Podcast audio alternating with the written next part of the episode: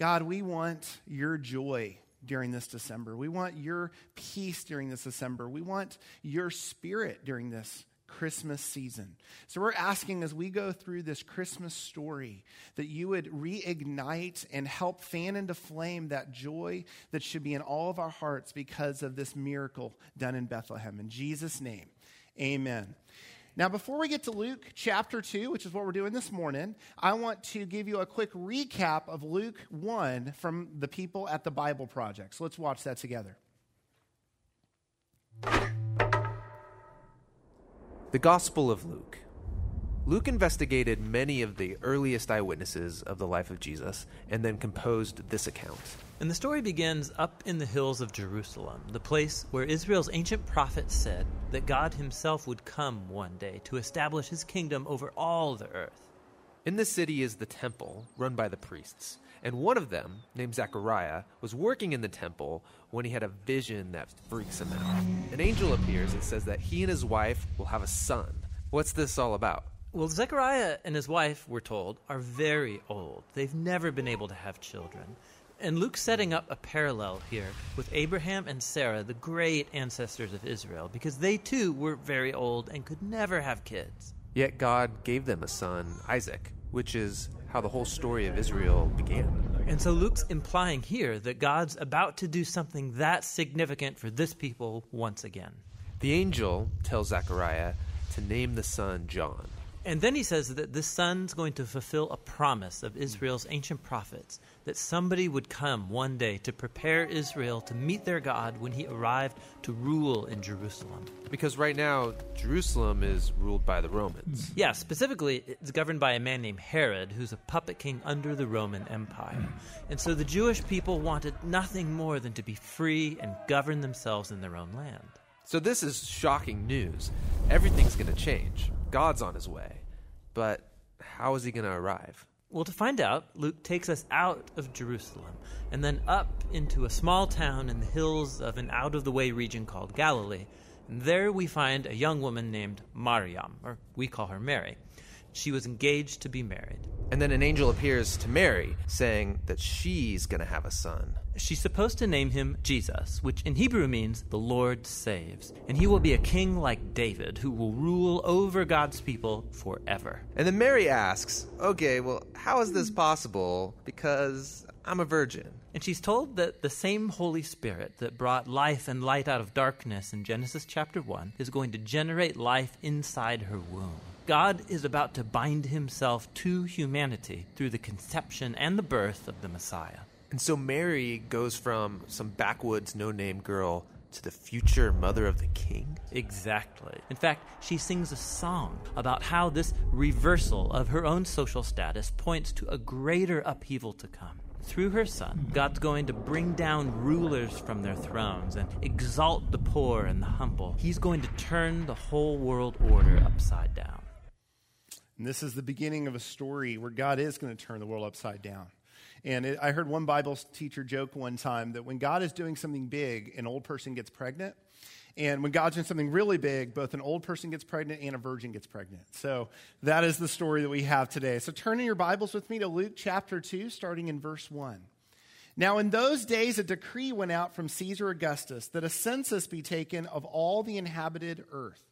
This was the first census taken while Quirinius was governor of Syria, and all the people were on their way to register for the census, each to his own city. Now, God's graciously given me four children, and I've watched my wife go through four different pregnancies, and I've seen how this goes from first trimester to second trimester to third trimester. And so I do just want you to imagine poor Joseph when he gets the news that there is supposed to be a census. And he has to come home and tell Mary, Mary, we have to take a long journey, probably in your third trimester, and a long walk to Bethlehem. I don't think she would have thought, oh, goody because sleep is a huge thing in the third trimester. And leaving your bed and packing up all your things and traveling the probably 90 mile journey on foot was not something Mary would have looked forward to.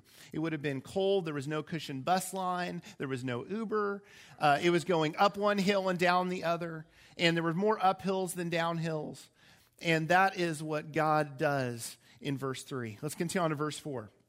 So Joseph also went up from Galilee, from the city of Nazareth to Judea, to the city of David, which is called Bethlehem, because he was of the house and family of David, in order to register along with Mary, who was betrothed to him and was pregnant. I want you to notice just again the accuracy. You know, Luke uh, made this effort to do a very systematic history. And so he puts all these details in there. Like, you know, they went up to Bethlehem. You know, Bethlehem was uh, 650 feet higher in sea level when they were coming from. Uh, he, he does a lot of different, different details for us. But I want you just to highlight for a second why Bethlehem? You know, why did Jesus in Mary's womb have to make it to Bethlehem? Well, the text says Joseph's from the house of David, and because he's talking to Gentiles, he's going to put in from the family of David because he doesn't want Gentiles to get confused on what the house means. And, and he says, you know, you need to, we need to get Jesus to there. Well, why? Well, there's a 700 year old prophecy in Micah chapter 5, verse 2 that says this But as for you, Bethlehem Ephrathah, too little to be among the clans of Judah. From you one will come forth for me to be ruler in Israel. His times of coming forth are from long ago, from the days of eternity. See, Caesar was unknowingly in this moment being used by God to keep a 700 year old promise told through the prophet Micah. There was nothing special about Bethlehem other than God had chosen it. God had said, This is where the Messiah will be born, and I'm going to keep this promise because God always keeps his promises. Now, I do wonder just for a minute as we're walking through this story how many times an unjust ruler or an unjust boss or an unjust parent does something, and we think in our, in our own flesh, man, that has, can't be God's will. That can't be God moving or doing something in the background. And yet, in this story, clearly, God is using an evil Caesar Augustus to be essential part of his plan to get baby Jesus to Bethlehem. Let's continue on in verse 6. While they were there, the time came for her to give birth. Now, we have no idea how much time uh, it passed from the time that Joseph and Mary come through the Bethlehem city limits and the time that the baby is born. But we do know Luke doesn't record any kind of midnight arrival, any kind of rushing around town. Um, probably they were there for a little bit of time before the baby came. Uh, so let's continue on and see what happens next in verse 7. And she gave birth to her firstborn son, and she wrapped him in cloths and laid him in a manger because there was no room for them in the inn. Now, there's a ton of imagery here that pops into my brain when I see some of these words. When I see manger, when I say inn. You know, one of the things that I think in, I, I stay at holiday inns when I go on trips. And so I immediately think, okay, there's probably a place where there's reservations. And if they're out of reservations, there's a no vacancy sign. Um, I don't think that's what should pop in your mind here. I want to give some credit to Kenneth Bailey, who wrote a book, um, Jesus Through Middle Eastern Eyes. And he, and he said, you know, you have to realize that we have much bigger homes and bigger places than they did back then. Like, I have a dining room, I have a bedroom, I have a playroom. I am blessed beyond belief with all the rooms in my home. We just do not understand how well off we Americans are with our rooms. That's not the way it was back in Jesus' day. They had much smaller dwellings, much smaller square footage, and they had, uh, imagine, one big living room for the family. I've got kind of a, just a drawing, a picture of it, what it would have looked like. And this, this drawing, imagine this family room, and then connected to the family room, you would walk down these steps and you would have this little area where animals would be tied up for the night. And it was little, little stable area attached to your, your family room. And then if you were at a little bigger place, because family did come and visit sometimes, you would have this extra room that sometimes called a prophet's chamber or maybe just a guest room. And this is called the katalima. And this is the word eh, that's being used here, for there was no room in the katalima. This is used all the time in the New Testament for, for different times when Jesus comes and spends his Passover, his last Passover before he goes to the cross. He says, Go look for this house where they have a katalima. This is what he's talking about here. So when Jesus and Mary come to Bethlehem, they're going to stay with a family member because they, are, they have family in Bethlehem. That's why they're registering there. They go to their family member's house, and he says, There's no room at the katalima. There's no room in the guest room because another family member beat you to it. Don't you hate when your sibling or your cousin gets there first and you're like, I wanted that for me? Um, and it was just all full because there was so much going on in Bethlehem at that time. So what likely happened is that the host would have said, "I don't can't offer you this katalima, but I'll just let you stay whatever space I have," which could very likely have been his own living area. And he said, Come, you're not going to be out there. Pregnant Mary's not going to be on the driveway. You know, come and be into my living area, and we will house you the best that we can, the most hospitable way that we can. Now, at this point, we have the baby that has arrived. And, and this baby arrives, and Mary swaddles him. And from Ezekiel 16 4, we get a picture of what a good mother would have done with a brand new baby. And one of the things that we see there is that she would have swaddled a baby. This shows us that Mary loved this child. She deeply loved this child and cared for this child. And this child would change history. This was the most unusual birth in all of history because, as we've just all been talking about, this is not just a normal human baby. This is God made flesh. This is God taking on human form, being put in Mary's womb, and he's going to born. So this is the most unusual moment in all of history, and so we need a birth announcement. I, have seen some birth announcements on Facebook lately, and I thought, you know, there's some unique ones. There's some that I saw. I'm, one of my friends did like an eight minute uh, Rube Goldberg machine that was amazing. It was the best one I'd seen in a long time. And so God Himself is going to do a birth announcement. And the question is, who is he going to tell? Who's he going to Facebook post his birth announcement? Well, let's see. Verse 8. In the same region, there were some shepherds staying out in the fields and keeping watch over their flock at night. And an angel of the Lord suddenly stood near them, and the glory of the Lord shone around about them, and they were terribly frightened. And so the angel said to them, Do not be afraid, for behold, I bring you good news of great joy, which will be for all the people. For today in the city of David there has been born for you a Savior who is Christ the Lord. And this will be a sign for you. You will find a baby wrapped in cloths and lying in a manger. Now, if you guys have uh, the angel on the top of your tree and it's this beautiful woman with flowing robes and all this, I just want you to know the picture we have in the Bible, whenever angel shows up, uh, people get freaked out. So this is kind of if you're if you ever meet an angel, very likely you should think, "Wow, I'm in trouble," because they are always scared when an angel shows up. Or at least most of the time they're scared. This angel says, "Fear not, because I have good news for you, shepherds." Now, now, why shepherds? Like shepherds weren't that special. It's not like they were at the top of the social. They weren't probably at the bottom of the social ladder, but they certainly were in the bottom half. They certainly were not the, the movers and shakers of this small backwoods Bethlehem place. So, why would God pick shepherds for the biggest birth announcement in the history of the world? Well, in Jesus' day, there was a watchtower near Bethlehem, and it was called Migdal Eder. Everyone say it for me to make sure with me. Migdal Eder. There we go. Good job. Migdal Eder. Weird names in the Bible. This simply means the tower of the flock. And we first hear about it in Genesis 35 21. You've got Jacob coming, traveling, and his wife Rachel dies, and he buries her near this place called Migdal Eder this Tower of the Flock. And you can imagine this being a watchtower, a place that would protect all the sheep underneath it, all the pasture underneath it, watching for sheep thieves, watching for predators. It was a tower to protect them. Oftentimes in the bottom of these towers, there would be feeding areas for the sheep.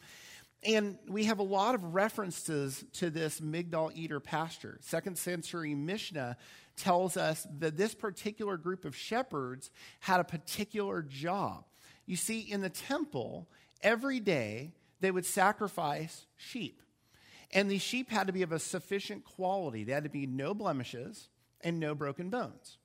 And so they always needed a supply of perfect sheep for the temple. And according to the Mishnah, these shepherds outside Bethlehem were the ones tasked with the job to, to produce perfect sheep for use in sacrifice at the temple. And when they sacrificed these sheep, it would be for the forgiveness of all the sins of the people for a time because they had to do it again and again and again. And it kept going on. And that's what these shepherds did. And we have Jerome in the fourth century. He tells us that this particular pasture and tower was about a thousand steps from Bethlehem. So I, I think as I'm reading the story, I'm thinking, man, I don't think it's a coincidence that these are the people that get the birth announcement of the coolest thing that's ever happened in history. God says, I'm going to go tell these shepherds who spend their entire lives producing perfect sheep for the forgiveness of sins. I'm going to tell them that there is a baby that's born in Bethlehem. And they should go see him because he will be the Savior. He will be the one who will be the permanent forgiver of sins for all mankind.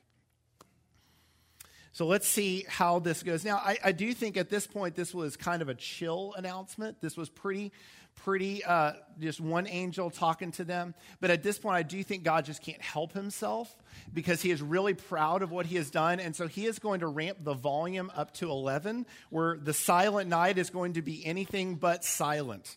And in verse 13, we see this And suddenly there appeared with the angel a multitude of the heavenly army of angels praising God and saying, Glory to God in the highest, and on earth peace among people with whom he is pleased. When the angels had departed from them into heaven, the shepherds began saying to one another, Let's go straight to Bethlehem then, and see this thing that has happened, which the Lord has made known to us.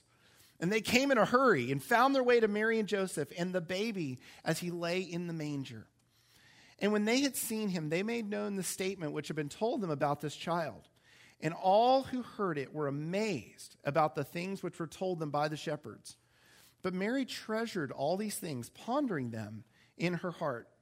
And the shepherds went back, glorifying and praising God for all that they had heard and seen, just as had been told them.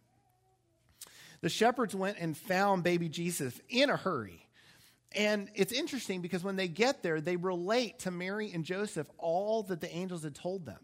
Can you imagine being like Mary and Joseph at this point? I mean, all Mary has is the first angel visit, and then these shepherds show up and tell, and she is trying to put all the pieces together.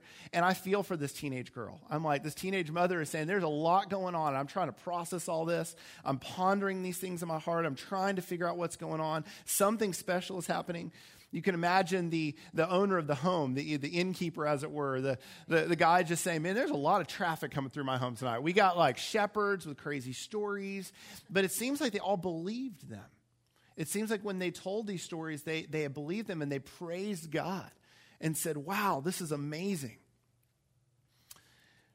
And eventually, you look at a baby for a while, and at some point, you're like, Well, I guess we've seen the baby. And I guess there's still sheep to be cared for. There's still stuff to do. So they go back. The shepherds go back and they, they go back to their watchtower. They go back to their pastures. They, they keep raising the sheep for sacrifice in Jerusalem. But I don't think they ever forgot what had been shown to them. They didn't forget that this baby that they had seen, that they had found in a manger Bethlehem, would grow up.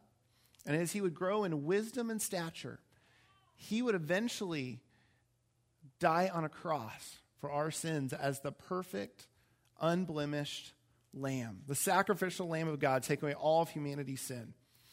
So I want to just leave us with a few thoughts from Luke 2 that occurred to me. Because I think one of the things that Larry referenced earlier that, that really connected with me is that a lot of people aren't really joyful at Christmas.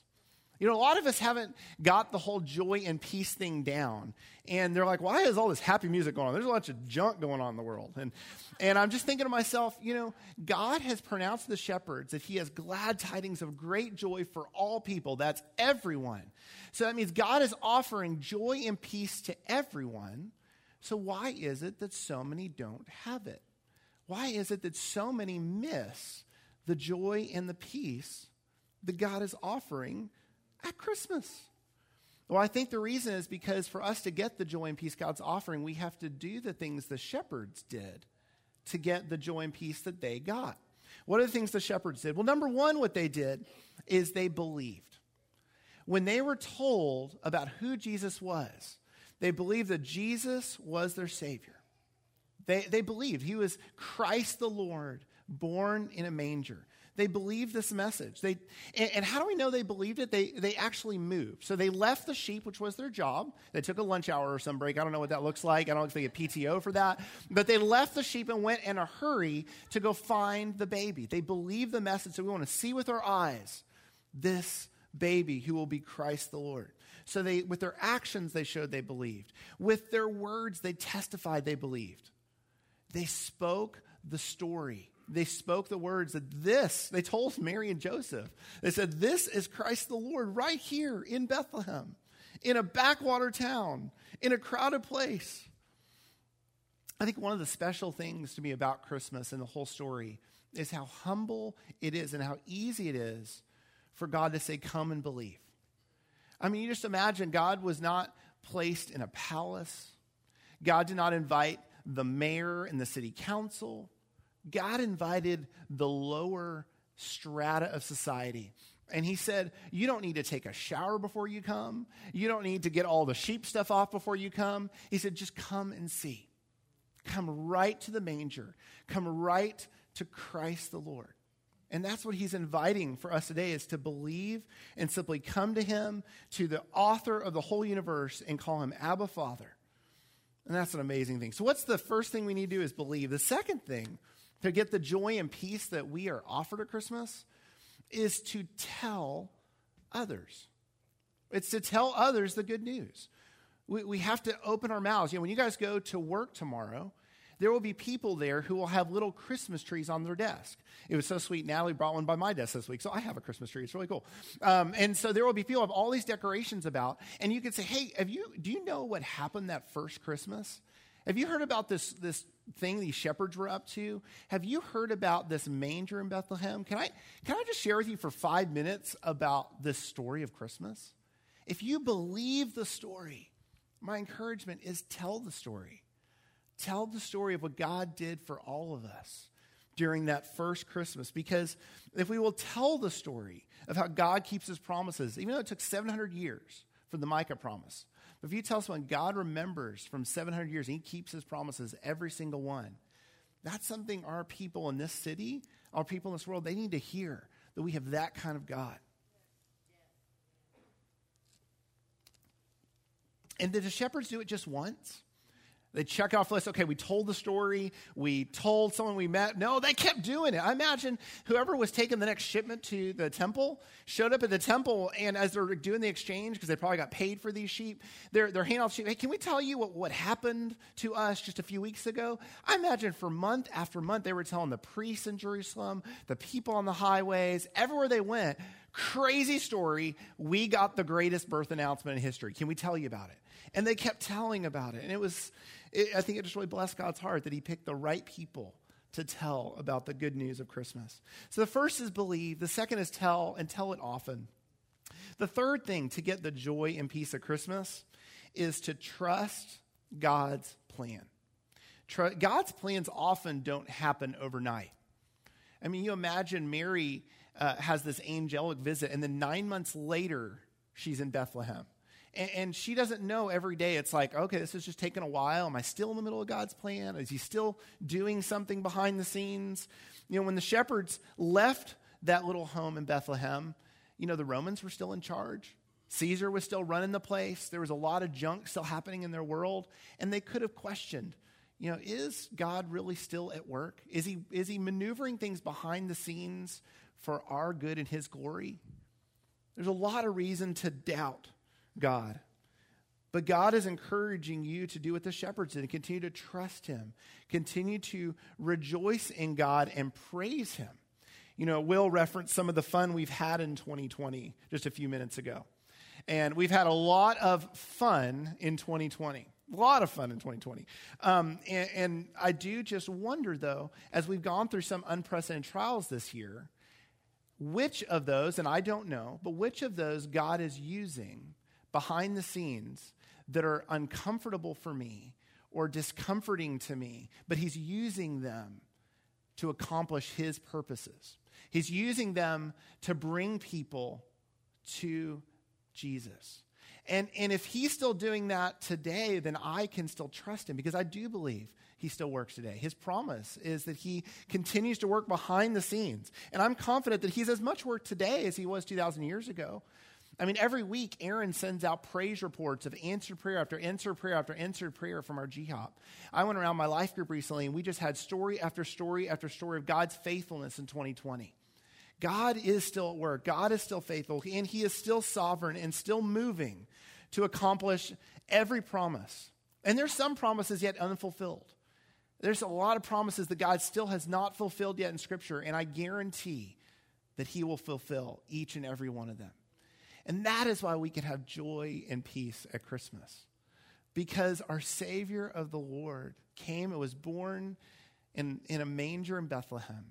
And he invites all to us to come and believe, to tell the story, and to trust. If you'd all stand with me before I close this in prayer, if you're brand new this morning, I would just love to meet you. I'm going to be over here in the welcome area, and just as I finish this up, and I would love just to give you a couple gifts this morning, give you a coupon for lunch. I'd love to have lunch with you across the way. So meet me over here. If you came in today and you need prayer for something, we've got elders who would love to pray for you. They're going to come down in front, they're going to meet you up front here. They'd love to pray for you. And finally, we have Grace Cafe today. That means across the way, Linda and her team are doing some amazing smells. As I was walking through there, I was thinking they're doing some magic in this Grace Cafe kitchen. So I encourage you, get some smiles, come go tell some stories about God, come join us for Grace Cafe after this. Let's all bow our heads. Oh God, we are so grateful that you have revealed to us the story of the first Christmas through Luke. We're thankful that you inspired Luke to write it down. We're thankful that we get to read it in our own language. Not everyone gets the Bible in their own language. We're grateful for that today. And we're just asking as we do these things, wherever it's hard, when it's hard to believe, when it's hard to tell someone, we ha- ha- you prompt us to tell, and it's like, oh, but what if I say the wrong things? We're asking you, to give us the courage. We're asking you, to give us the faith Give us the words to speak to our world, the message of Christmas. And finally, for when we encounter those tough things, we ask for your help in trusting you. We know that sometimes our, our faith can, can get a little frail, and so we're asking you to strengthen our faith today. We would trust that our Father in heaven, the one who created us, still loves us, still cares for us, still sees us and still has a plan for each and every one of us in this room. We love you so much, and we ask for your blessing on our day. In Jesus' name, amen. Amen. So you're dismissed. I encourage you to pull up your mask on your way out and kind of social distance out the hallway all the way out to Grace Cafe. And if you're new, I'll meet you at Welcome Area. You're dismissed.